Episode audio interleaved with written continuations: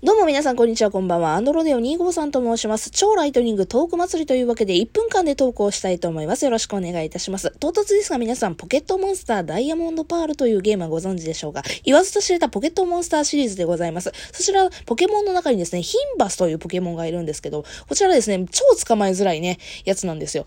で、そのヒンバスというキャラクターがどんだけ捕まえづらいのかっていうのはもう、置いといてですが、1分間で釣り上げてやろうという企画でございます。というわけで今ポケモンが釣り上げました。さあ、これがヒンバスなのか、ヒンバスですよ一発で釣り上げれたこれ証拠がないのが本当に申し訳ないねんけども、ヒンバスをマジで釣り上げる方法を私は調べて、覚えました。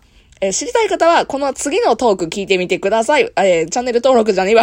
番組の、フォローよろしくお願いいたします。あまりにもちょっと興奮すぎてやばかった。じゃあね。